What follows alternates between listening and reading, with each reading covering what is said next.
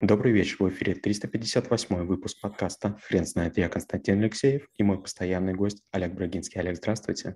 Константин, добрый вечер. Хрен знает, что такое счастье, но мы попробуем разобраться.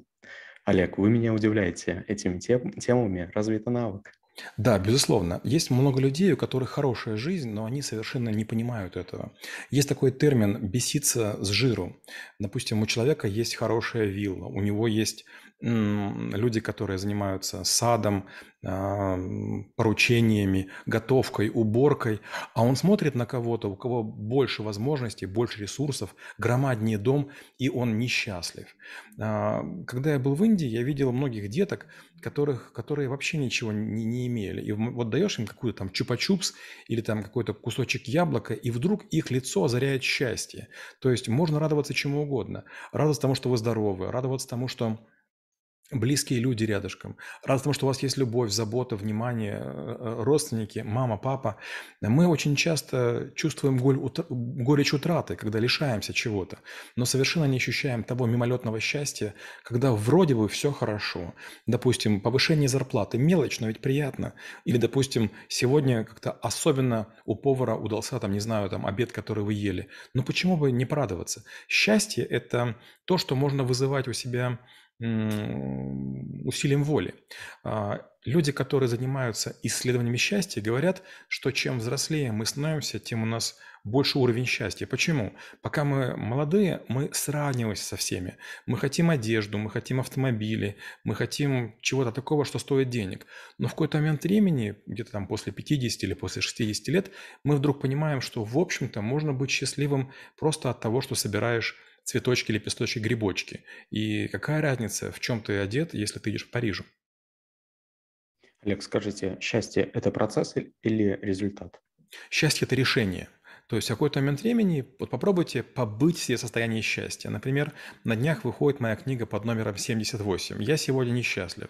Но как только она появится на сайте, я посмотрю и дам себе команду – чувак, у тебя счастье, ты сделал очередной кусок работы. И я побуду 5 секунд в блаженстве. Возможно, я сделаю капучино, хотя я мало мало пью кофе. Возможно, я там еще что-нибудь себе сделаю. Но я сделаю один-два ритуала, которые специальные. Например, бывает такое, что я утром просыпаюсь, поспав 2 или 3 часа. Конечно, я уставший, конечно, я опухший, конечно, недовольный. У меня есть запах эрмия, который мне подарили. И вот этот запах у меня лежит на тот момент, когда мне нужно сделать искусственное счастье. Я беру, брызгаю воздух, под, значит, э, поставляю голову под эти маленькие капельки, вдыхаю воздух и возникает счастье. У меня есть носки, которые мне подарил Карл Лагерфельд, очень дорогие за 500 евро. И тоже, когда настроение плохое, я их надеваю, как бы чувствую, что ноге прям комфортно, наступает счастье. То есть у меня много есть предметов, много есть разных приспособлений, много есть моментов, которые меня возвращают в состояние счастья. Зачем грустить, зачем тосковать? Всегда чего-то будет не хватать. Давайте будем радоваться тому, что есть. Исторически человечество практически а, весь свой период становления искало, искало ответ на этот вопрос. Как вы думаете, насколько оно продвинулось к ответу? Ни насколько. Сначала мы хотели спелых плодов, потом мы хотели себе там самых красивых самцов или самых там аппетитных самок, потом это там перешло в замки, в кареты, теперь это автомобили, не знаю, там какие-то далекие путешествия.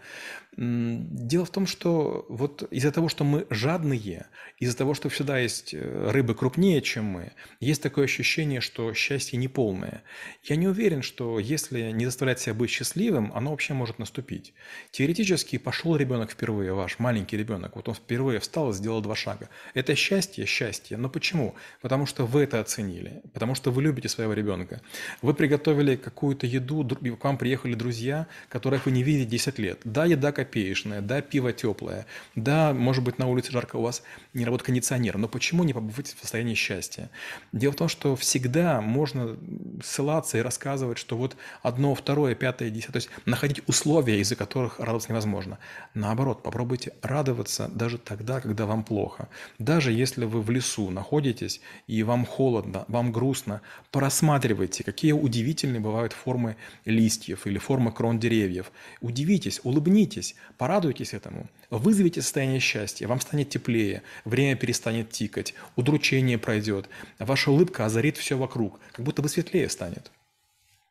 Олег, как думаете, можно ли э, счастье заменить словом «доволен»? Нет, это разные истории. Доволен– это когда я оцениваю то, что происходит. Я доволен обедом, я доволен тем, как пошили мой костюм, я доволен теми цветами, которые мне подарили. Получается, что вмешивается какая-то шкала. И э, очень сложно быть довольным. Например, у меня есть день рождения, который меня всегда немножко напрягает. А, в этот день мне дарят бесчисленное множество ненужных подарков. Я могу себе купить все сам.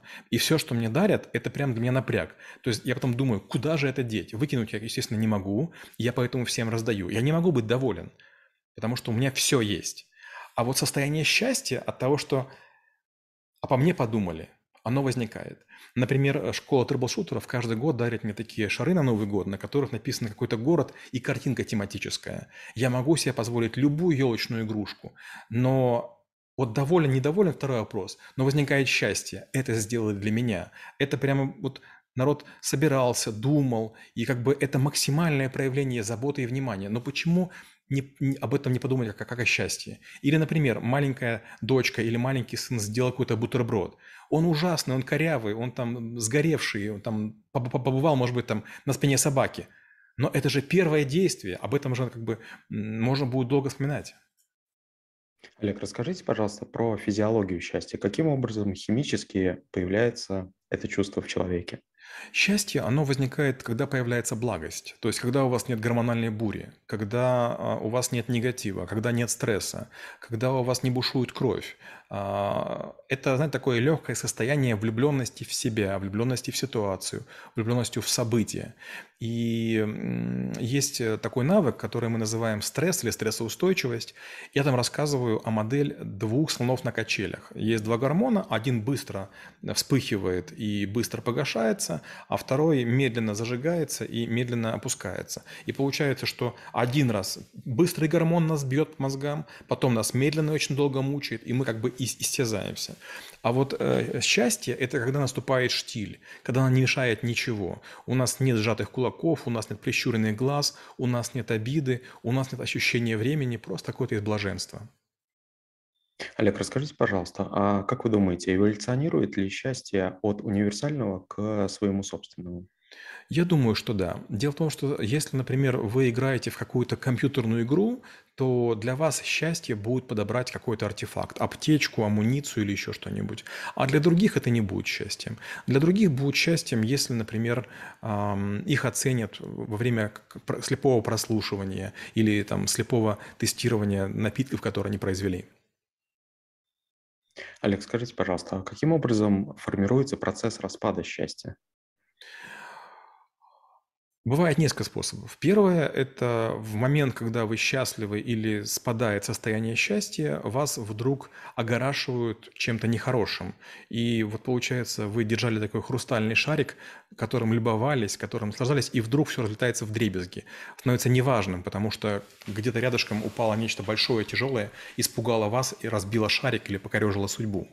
А второй вариант – это когда мы надеемся на лучшее, а оно не происходит. У нас будет состояние счастья, когда мы идем на футбольный матч. Но если наша команда проигрывает, оно сменится горечью, злобой и обидой. Но у другой команды будет это счастье. То есть счастье, знаете, это как волейбольный мячик, который все время у кого-то достается. Для кого-то риск, для кого-то шанс, у кого-то выигрыш, у кого-то потеря. Олег, как вы относитесь к выражению, что люди в основном живут отложенным счастьем? Я с этим согласен. Я постоянно вижу людей, которые делают что-нибудь хорошее, но они как бы не дают себе возможности порадоваться. У меня был товарищ, который очень хотел купить себе Porsche. И вот он его купил. И вот, значит, он приехал значит, э, на работу, выходит из этого Порша, и такой нахмуренный идет. Я говорю, слушай, Стас, поздравляю, здорово, молодец.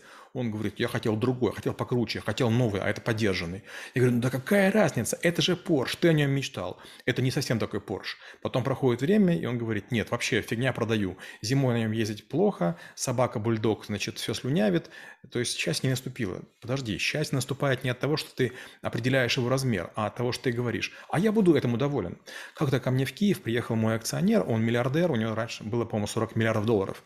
И вот мы приходим в ресторан, и я значит, заказал ему там, всякие кулебяки, растягая, в общем, русская кухня. Он говорит, слушай, Брагинский, давай без понтов, давай просто жареные картошечки с грибочками, селедочка, лучок и холодненькая водочка. Я про себя подумал, вот это наш человек. И вместо того, что там есть там на десятки тысяч долларов, мы поели долларов на 300, но вкусно и душевно. Получается, счастье, оно не зависит от того, что ты ешь. Оно зависит от того, что ты говоришь. А вот я хочу покайфовать. Олег, спасибо. Теперь на вопрос, что такое счастье, будет трудно ответить. Хрен знает.